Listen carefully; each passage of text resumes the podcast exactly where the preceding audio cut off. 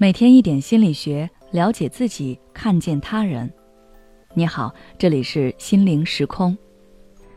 今天想跟大家分享的是四招教你巧妙化解尴尬下集。上期我跟大家讨论了我们会感觉尴尬的原因，有很多人就留言问我该如何解决尴尬。今天我就来跟大家分享几个化解尴尬的小妙招。第一招。坦然面对。有句话叫做“只要我不尴尬，尴尬的就是别人”，但是能做到这一点的人很少。因为当我们感觉尴尬时，总是会放大他的感受，并且开始假设别人对我们会有什么负面评价。但是上期我已经跟大家解释过了，别人并没有那么在意你，你的尴尬与你内在严苛的自我要求有关。你要学会对自己宽容一点，这样你即使出现了一些小失误又怎么样？一旦有了这样的认知改变，你的身体就不会再感到紧绷，思维也不会那么僵硬了。你自然了，其他人也就自然了。相反，如果你尴尬的时候很紧张，表现得语无伦次，那其他人也会被你的情绪带动起来，气氛真的就变僵硬了。所以，遇到尴尬的事，首先你不要把它当做是个事，别人大惊小怪，那尴尬的是对方，不是你。第二招，转移话题。比如你发现自己说错了话，戳到别人痛处，让别人不开心了，这个时候你就要选择转移话题，当做刚才的话你没说过。虽然这算是一种逃避，但它很有效。此外，你也可以选择用故意误会的办法，装作不明白或者故意不理睬对方言语行为的真实含义，来回避让你尴尬的场景。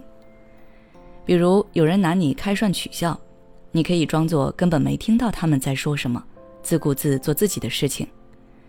别人提出的要求你不想要答应，可以反问对方：“啊，你说什么？”假装自己听不清楚，重复个两三遍，对方自然就知道你的意思。不会再提了。第三，主动承担。如果因为你的行为或举动给别人造成了一定的负面影响，你要选择主动承担责任。比如，你不小心把杯子打翻了，弄脏了别人的衣服，这个时候最好的做法就是承认自己的失误，然后补救自己的行为，跟对方道歉，帮对方处理污渍或提出赔偿。这样，别人不但不会觉得你这个人做事不细心，反而会觉得你是个有担当、能处理突发事宜的人。那尴尬的氛围也就不复存在了。相反，如果你坐着不动，一味沉浸在自己的尴尬情绪里，别人才会觉得你这个人不仅笨手笨脚，而且还不懂礼貌，是个情商很低的人。第四招，夸张自嘲。化解尴尬最好的方式是幽默，自嘲就是其中之一。如果这个自嘲再加上夸张的言辞和动作，那还会起到意想不到的效果。因为一般人听到对方自嘲了，那当然就不会再多加苛责。这个在别人提出令你不适的问题时尤其有效。我举一个前几天在网上看到的一个帖子，这个女生就是用了这样的方法。男同事问他：“你公婆肯定很想有个孙子吧？你没生儿子，他们会有意见吗？”这个时候，你不管怎么解释，对方都不会相信，因为这个男同事已经有了预设的答案了。所以，这个女生回答的是：“那肯定的，我天天在家里被吊起来打。”男同事就笑哈哈地说：“怎么可能了？”之后再也没有问过这个问题。所以，遇到尴尬的问题。你可以顺着对方说，但是表达内容上要极度夸张，这样别人就会觉得你是在开玩笑，气氛也会很融洽。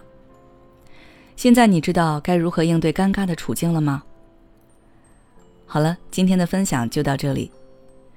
如果你想了解更多关于化解尴尬的内容，可以关注我们的微信公众号“心灵时空”，后台回复“化解尴尬”就可以了。